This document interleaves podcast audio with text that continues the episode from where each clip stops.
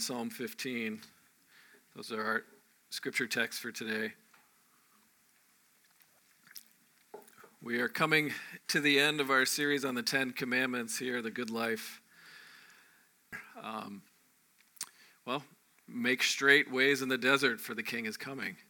And the way that the way that happened in John the Baptist's time, right, was they were meditating on the, their need uh, for a Savior by by going to the Jordan River to be baptized for the forgiveness of sins, to say, I need, I am confessing my need for Jesus, uh, my need for a Savior. So that's part of the logic of keep plowing through the Ten Commandments to get ready for Christmas, uh, to help us better appreciate the gift of, of the one who was born of a woman under the law to, to set us free from the curse of the law.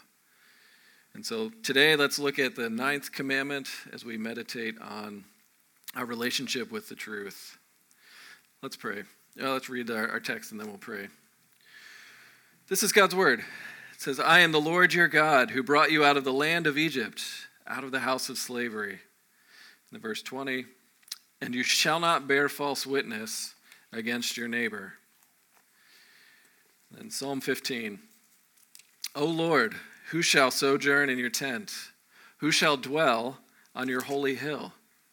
He who walks blamelessly and does what is right and speaks truth in his heart, who does not slander with his tongue and does no evil to his neighbor, nor takes up a reproach against his friend, in whose eyes a vile person is despised, but who honors those who fear the Lord, who swears to his own hurt and does not change, who does not put out his money at interest and does not take a bribe against the innocent.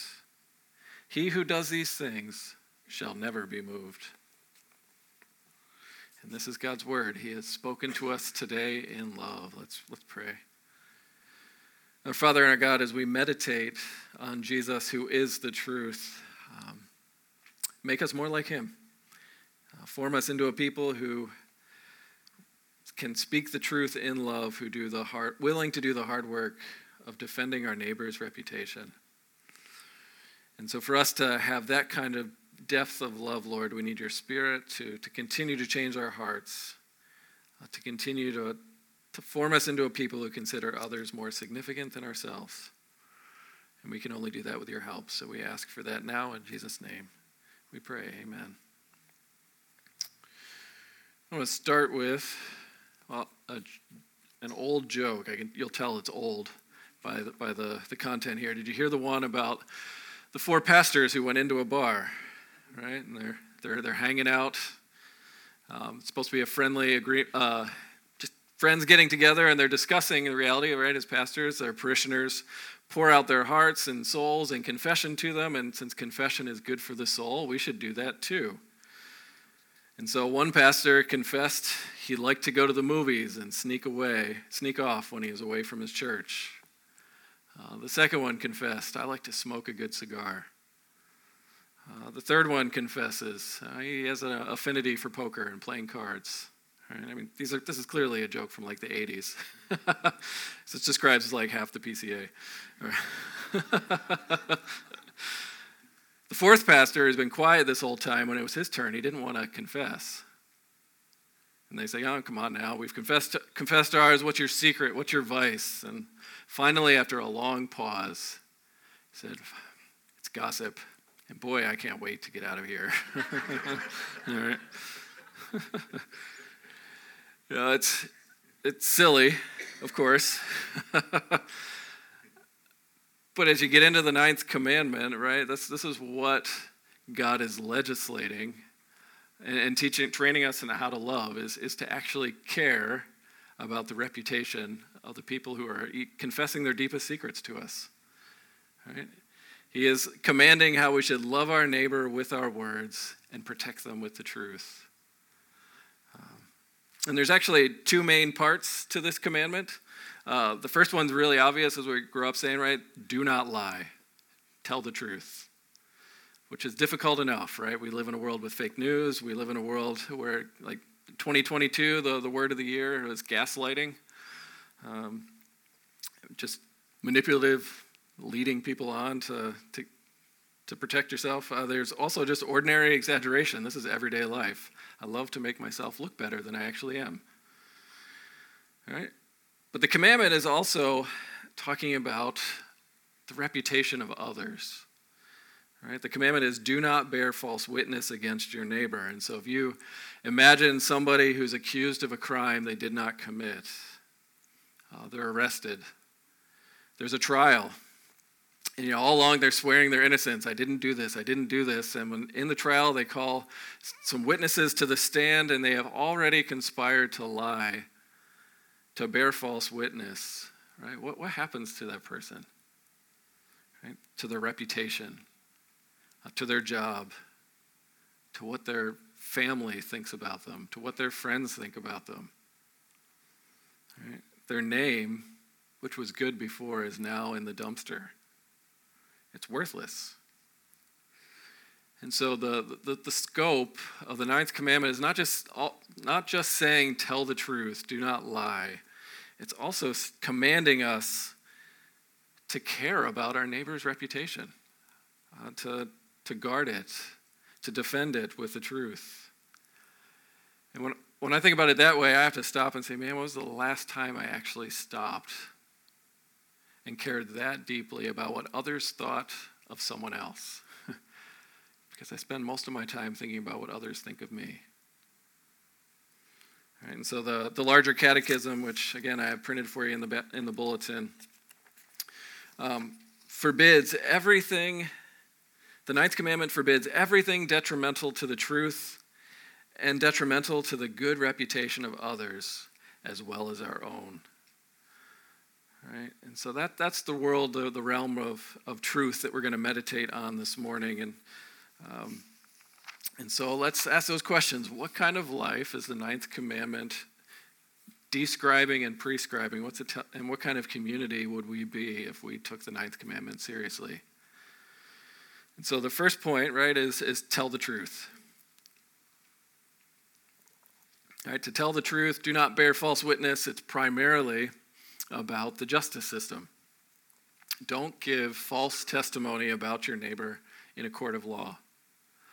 Um, reflected in our culture, right? Uh, when you're called, if you're a witness and you're called to the stand, you're, you're, you put your hand on the Bible and they say, Do you swear to tell the whole truth and nothing but the truth? Uh, so help me God. Right? But the reality is, what, what the ninth commandment is saying is don't bear false witness wherever you go. That there are all kinds of reasons why we lie. There are all kinds of reasons why we are tempted to, to distort reality and tell stories that are untrue. But it's, it's getting us to meditate on this reality that, well, I think it was Jesus who said, God will hold you responsible or accountable for every careless word. It's Matthew 12. Right? And so the, the, the big story of the Bible is one where it says we as human beings are skilled at twisting the truth. Right? As soon as you get, you can't get past page two with Adam and Eve. They, they believe the lie of the serpent, and then they're immediately blaming someone else, refusing to believe the truth about themselves. Right? I mean, what about you? When are you most tempted to twist the truth, uh, to throw someone else's reputation under the bus to protect your own? Right? There's a, a famous Old Testament story that illustrates the damage of how this, this commandment works itself out. It's in 1 Kings 21. It's about the, the wicked king Ahab. He's one of Israel's more famous wicked kings. He's married to Jezebel, uh, this terrifying woman that's scary beyond all reason. Right? Uh, and then in the story, King Ahab, right, he's, he's the king. He's got loads of property. He's got it all. But his neighbor has, he wants to grow a vegetable garden. So I want what that guy has. And so Naboth is his neighbor, and Naboth was growing a vineyard on his land. It's the land of his fathers, it's his inheritance.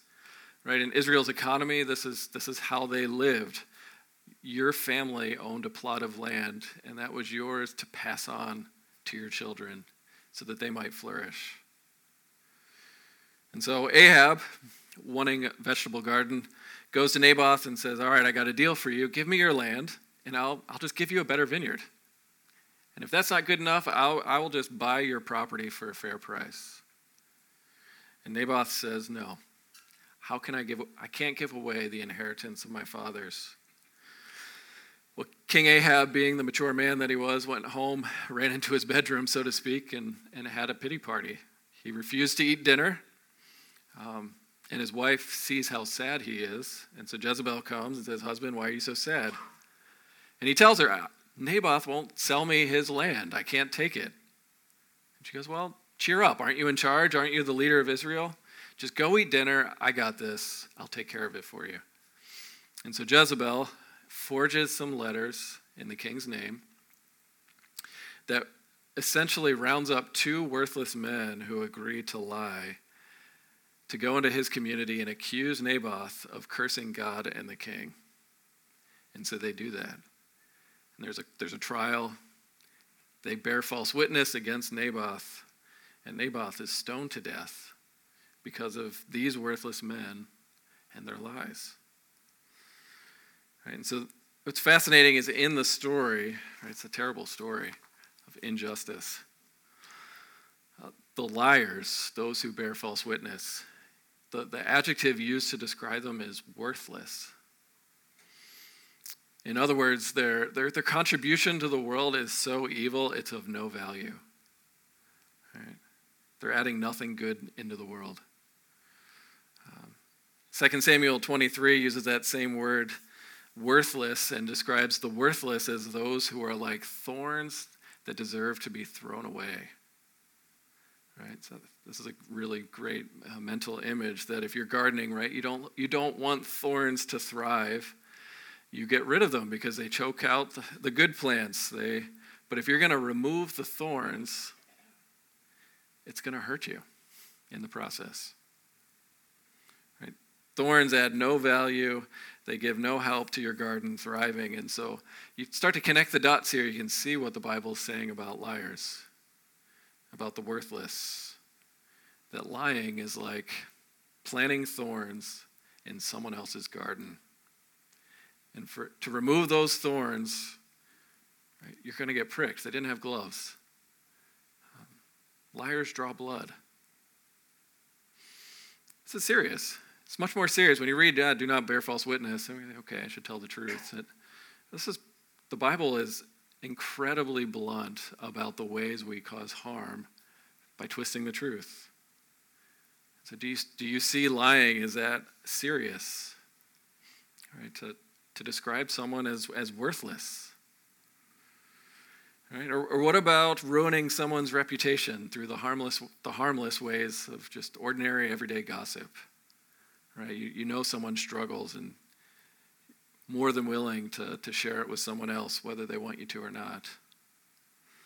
And then there's more malicious things of slander where you do it on purpose, right? I can't wait to ruin their reputation because I want what they have. Um, or even being quick to rush to judgment, right? Uh, the, the Catechism says, says that uh, we are forbidden from expressing any kind of judgmental opinion that is rash, harsh, or prejudiced. Right?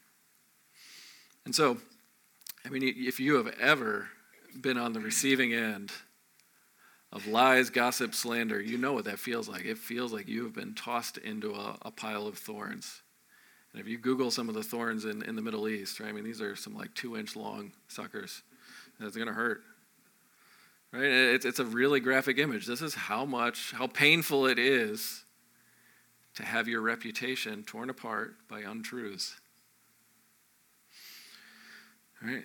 And so, just in case you have any reservations as to what God thinks about lying, I'm going to give you one more passage. Uh, it's Proverbs 6 16, and it's, it's a list of seven things that are an abomination to the Lord. Right? And out of the seven things that turn God's stomach, two of them have to do with, I would say three of them actually, uh, have to do with the ninth commandment a lying tongue a false witness who breathes out lies, one who sows discord among the brothers, uh, a worthless fellow. It's an abomination. Do you hear that strong language? Right?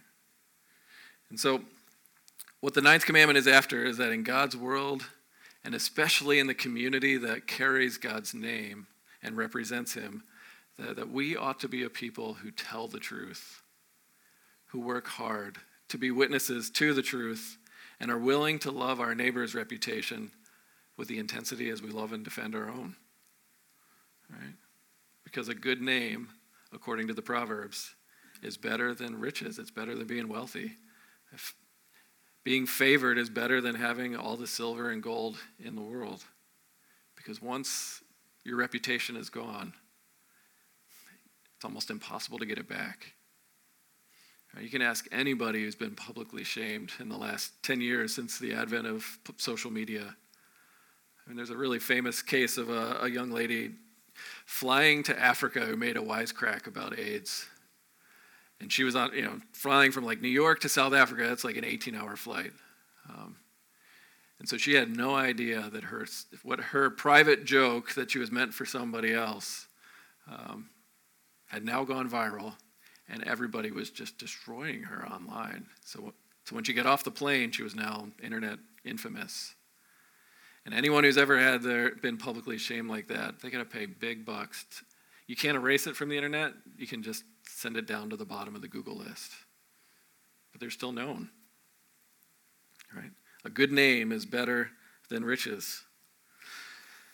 Now, let's, let's look at, at Psalm 15 for a moment. It, it lays out the positive view of what God is looking for. Because Psalm 15 is describing the person who dwells in God's presence. To dwell in his holy hill, to be in his tent, is someone who is enjoying God's hospitality, who's welcomed in, who is benefiting from his, from his presence.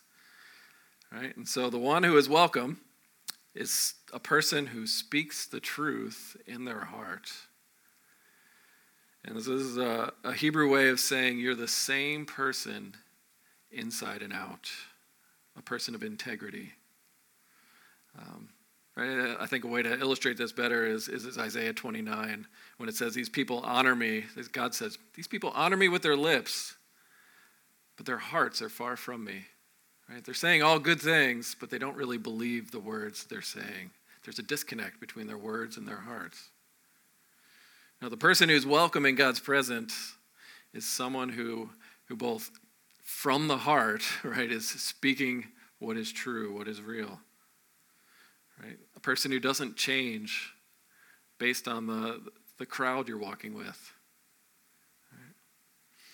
You can add to the picture, they're a person who is so committed to telling the truth, they also swear to their own hurt and won't change.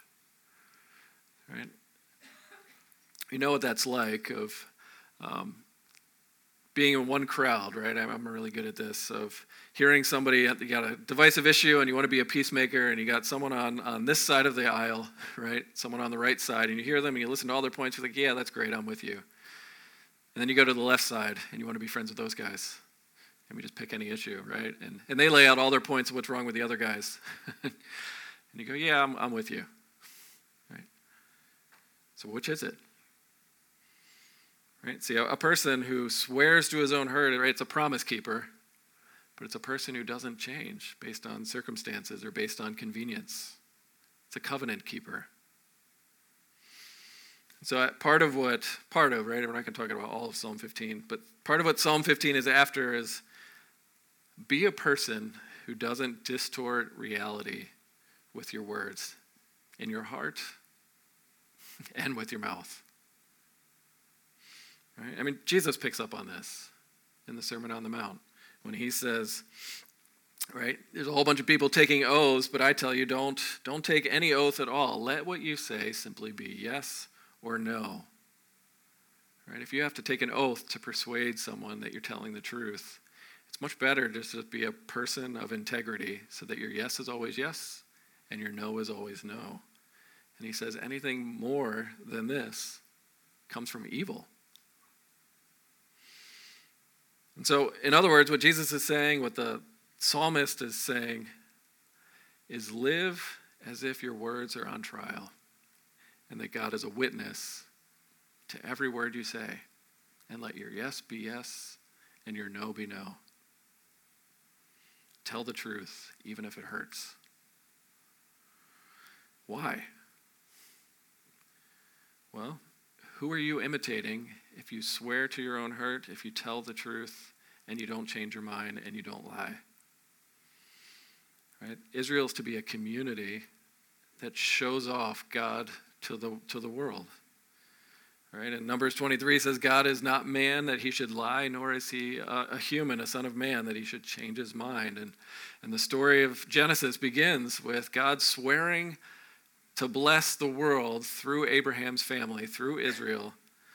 Um, and if he doesn't, he says, May I die like these dead animals that he and Abraham just walked through. God is a God who swears to his own hurt. His yes means yes, and his no means no. Right? And so, when we're being told, tell the truth, don't bear false witness, we're saying, God is saying, imitate me. Imitate your Father who is in heaven, who is the realist, who is ultimate reality. There's one more piece here in Psalm 15. Right, verse 3. The blameless person doesn't take up a reproach against a friend. In other words, they defend their friend's reputation. They're slow to believe uh, gossip if you will. They're slow to believe accusations against their friend. And, and the catechism will go on to say, if it is true, you believe so regrettably. Right? You're saying, have a charitable view of your loved ones. Right? I mean, the way we work that out in our legal system, you're innocent until proven guilty. Right? See, to tell the truth, to defend someone else's reputation, that, that, is, that is a godlike thing to do. And if you do that, you'll be a person who will never be moved. That's how Psalm 15 ends, right? To never be moved, that's, that's an image of just you're falling apart emotionally, physically. Because uh, the moment you lie, you know what happens, right? Anxiety creeps in. What happens when my lie gets found out? When they find out the truth, right? Lies breaks down trust in relationships lies isolate. Right? I mean, that's, that's the story of the garden. When Adam and Eve uh, believed the lie, they hid from each other. And Adam had the audacity to, to say, God, it was the woman you gave me. It's not my fault. And so the portrait you have in the immediate aftermath is a man and a woman who used to be right, united. The lies have ripped apart that first community. Lies isolate, they leave you alone. Have you, have you been moved, shaken by the way you've twisted the truth? I know I have. Every time I've lied, you, you just feel more alone. Now, let's connect this to the bigger story here. Why does keeping this commandment matter?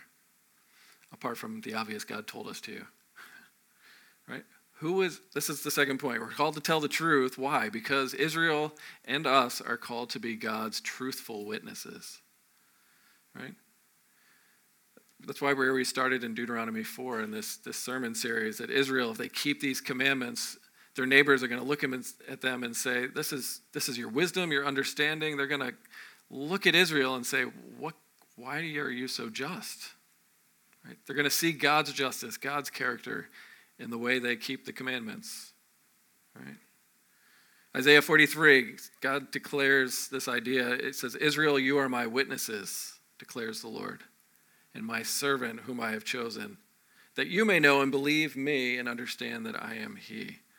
See, just one place among many where God says, Israel, your job is to be a truthful witness to my character, to my ways, to my laws. Don't distort reality with your lying. Because, right, we know how this works, right? Christians are called to be witnesses of Jesus. Uh, we're, we're, when you become a Christian, you're, you're God's now living witness in the world to demonstrate the, the truth and reality of the resurrection. And when Christians lie, especially publicly, and it gets found out, it just destroys the trust they have in, in whether the Bible is true or not, or whether we're trustworthy or not. Right? We, we ruin our witness. Right? You know, one commentator said the heart of the gospel is that, that you don't know Jesus without the witness of the church. Uh, the gospel is always mediated through someone else. Right? In, in other words, God gives the church his spirit to tell the truth about what God is up to in the world through Jesus' resurrection. Right? And the only way our neighbors are going to know that truth is if we tell them. And the only way they're going to trust that we're telling the truth about Jesus' resurrection is if we're truthful in other realms. Right? I mean, when a, when a pastor gets caught lying, uh, any leader, but a pastor in particular, right, it just destroys any trust the community has in that person.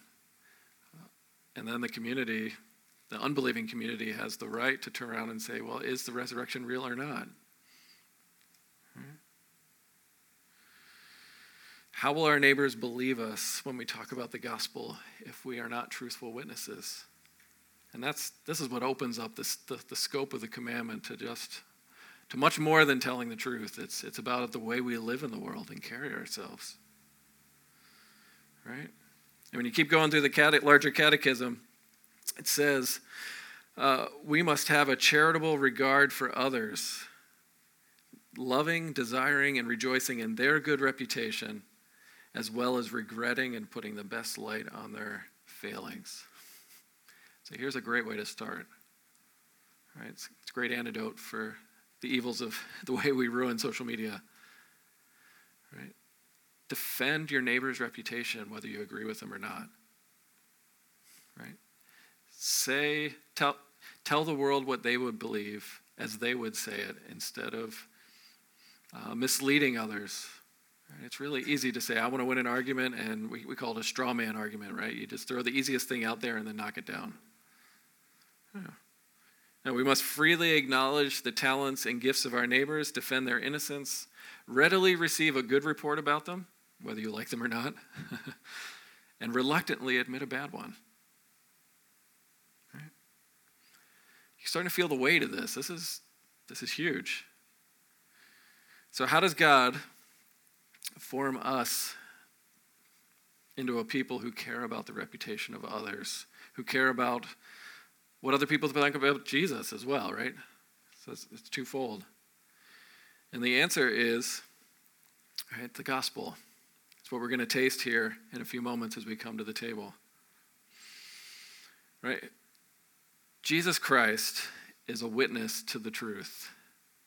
And he's a witness to, to the reality that God knows every single thing about us more than we know ourselves. Right? And yet, he still sent Jesus to be born of a woman under the law, to keep the law that we could never do on our own, to set us free from the curse of the law, from death, to heal our broken reputation because what is your reputation in God's eyes? As you just slowly build up each commandment, right? It's you get to the first one and like, oh, I'm not that bad. I mean, I'm not perfect. But if you just slowly add a building block, it's like you're just getting crushed by the weight of perfection. I can't do that. Right? And so what's, what's happening is the Holy Spirit is taking the witness of His Word and witnessing to your heart and showing you the thought and intentions of your heart and how far they are from what God has commanded. That we're sinners. Uh, that, that, that, we, that our words have had thorns on them. That we have drawn blood with our lies. And fascinatingly, in, in the gospel, or shockingly, I should say, because a good name is better than riches, we see how much Jesus values your reputation in his Father's eyes. Because Jesus, in love, became human, yet he let his reputation be destroyed on the cross, taking your place. And on the cross, you see Jesus by shedding his own blood, defending your reputation, and speaking the truth at the same time. Right? He's speaking the truth. Who are you? You, you and I are people so bad that the Son of God had to give up his life for us. And yet we are so loved that he was willing to be crucified, to be cursed, to have God turn his face upon him, to, to, to bear the pain of injustice. Right? I mean, that's a story. I mean, if you have ever had your reputation destroyed by someone bearing false witness, Jesus knows what that suffering is like. Remember Naboth. Right? Jesus had worthless men rounded up who made up lies to get a conviction so that Jesus could be put to death. A crown of thorns was put on his head. Right? And so, as Jesus lay dying there, as everyone was watching him hang from this tree, uh, in God's eyes in that moment, right, he was a lawbreaker, despite his reputation, the, the reality of him being perfect. And so, at the cross, what are you seeing? You're seeing the, the Psalm 15 3 in action. You're seeing the judge of the earth refusing to take up a reproach against his friends, his disciples, his church. Rather, in love, he's, he's covering up a multitude of sins. It's Jesus Christ who knew no sin becoming sin so that we in him might become the righteousness of God. And what do you get? Because of all that suffering on his part, you're given a name, his name. Right? You're, you're called a Christian. You're given a name that is better than any riches. You're given a reputation in God's eyes as if you had kept every single commandment perfectly from death, from birth till death. Now, in God's eyes, as you are hidden in Christ by faith alone, what does God see? He's, he doesn't see your, your sin in the sense of he sees you through the lens of Christ. You have Jesus' reputation, his record of righteousness. Even as he's still willing to speak the truth to you to say that you are not yet righteous as Jesus is righteous. Let's work on that. right, but if you believe that reality, that the heart of the gospel is Jesus defending your reputation and giving you a, a name, um, that's going to shape the way you live this out in a community. Right?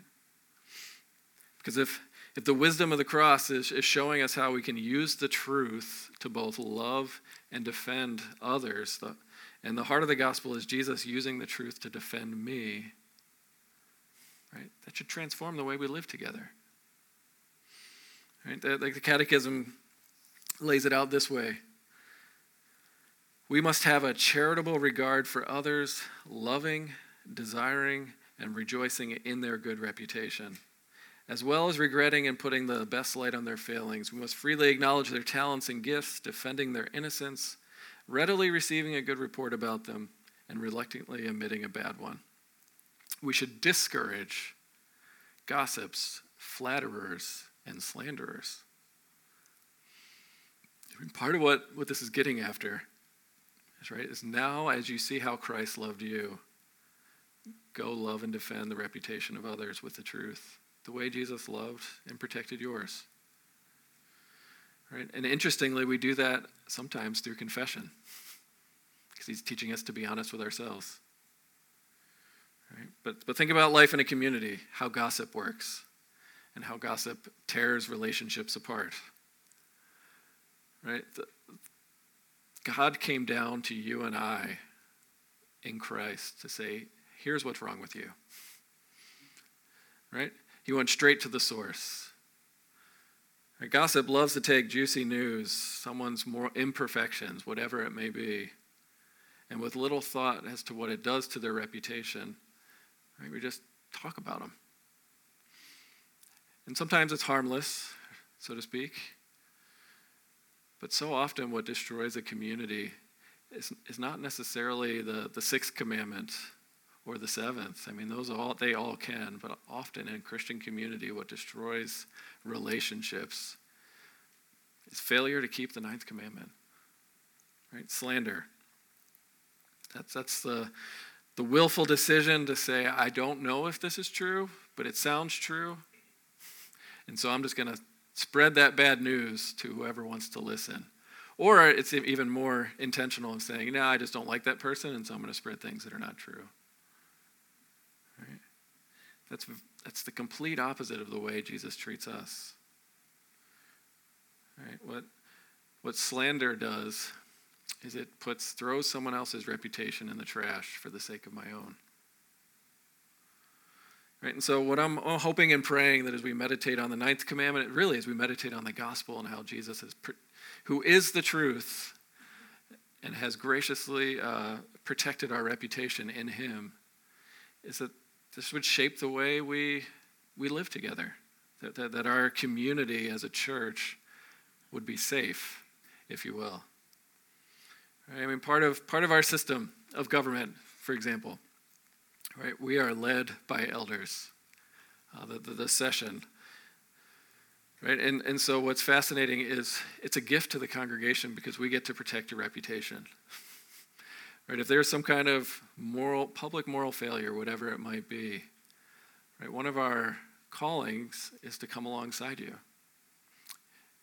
and within reason, to the best of our ability, uh, you know, assuming it's not a criminal offense and we have to report you to the police, uh, right? You don't have to stand in front of every single person in the church and tell them and air out all your dirty laundry. Right? Part of the system of government, the way the way the scriptures lay this out, is we're we're here to, to protect your reputation and help you battle sin in community, without necessarily having to have your reputation just thrown away permanently. Right? It allows you to be pastored, uh, to build trust. Right? And so that's part of the commandment don't bear false witness. I mean, it be the same in, in our relationships together, right? That as you find a friend here in the church, that you would find a friend who is not willing to take up a reproach against you. So that should you fail, they're not there pouring gasoline on the fire that someone else started or that you started. They're there as a, a friend to say, I'm going to, yeah, you did this. And, and, it makes me sad, but I'm still going to love you and, and walk alongside you and, and not, not feed you to the wolves, so to speak. Right? So, the, the gospel, according to the ninth commandment, is tell the truth and love one another with the truth as Jesus loved us. Let, let's pray. Father, as we come to the table, uh, we are, we are going to taste your goodness. We're going to taste the good news and bad news of, of the gospel, uh, that we are more sinful than we are often aware of, and yet we are loved more than we can imagine in Christ. And so I pray that we would be a, a people here at Hope Church who love and defend the truth, who are truthful witnesses of Jesus and who are um, willing and able to, to love our neighbor as ourselves, um, love their reputation. And for that, we need your spirit to be at work. And we ask that in Jesus' name. Amen.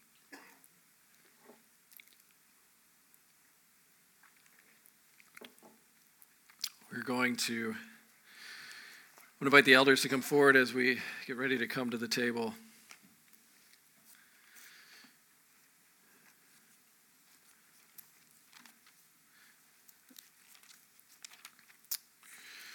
Now, as one of my privileges as, as we talk about communion is to give the invitation uh, from Jesus that, that this meal is not a meal for the perfect. Right? That, this is not a meal for those who have told nothing but the truth. That's for those who have twisted the truth. It's for those who have put their faith in Jesus and rest, have received and rest on Him alone for salvation.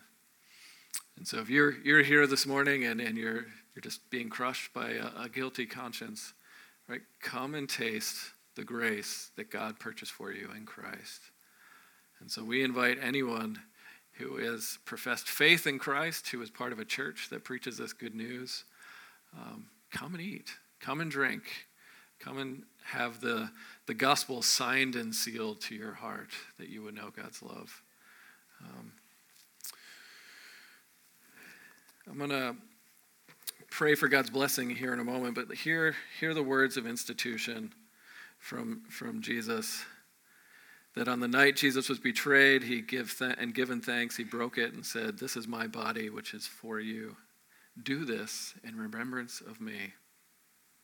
In the same way, also, he took the cup after supper, saying, This cup is the new covenant in my blood. Do this as often as you drink it in remembrance of me. For as often as you eat this bread and drink this cup, you proclaim the Lord's death until he comes. Let's pray.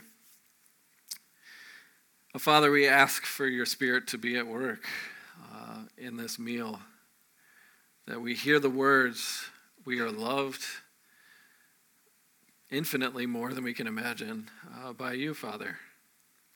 And that, that uh, the Bible tells me so, that yes, Jesus loves me. And so, as, as we taste this bread and we drink this cup, Lord, I pray that our hearts would believe it, that your Spirit would be pouring out that love into our hearts, and that your Spirit would be a witness to our hearts that we are your children and that we belong to you. Uh, that, that we would leave here with greater assurance of your presence with us, and with a, an even greater desire and commitment to, to love our neighbor as you loved us.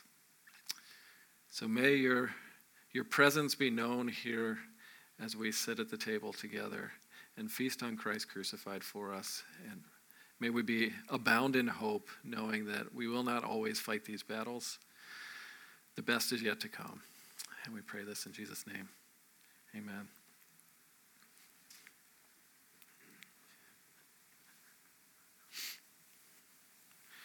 Again, on the night Jesus was betrayed, he took bread and he broke it and said, This is my body, broken for you.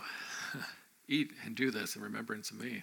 So invite the elders to come forward and we'll, we'll eat together. And just if you're wondering, the communion bread is gluten free.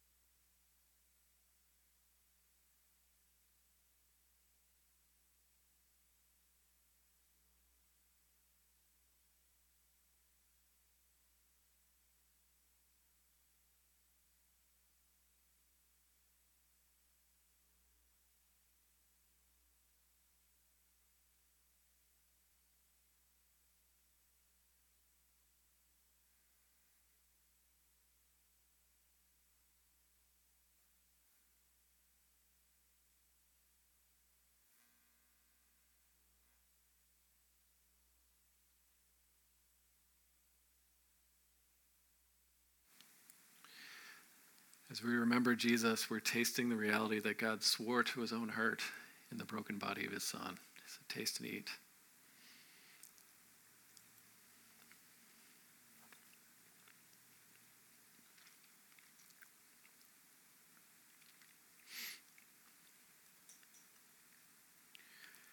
So afterwards, Jesus took the cup and he said, This is the new covenant in my blood, which is for the remission of sins.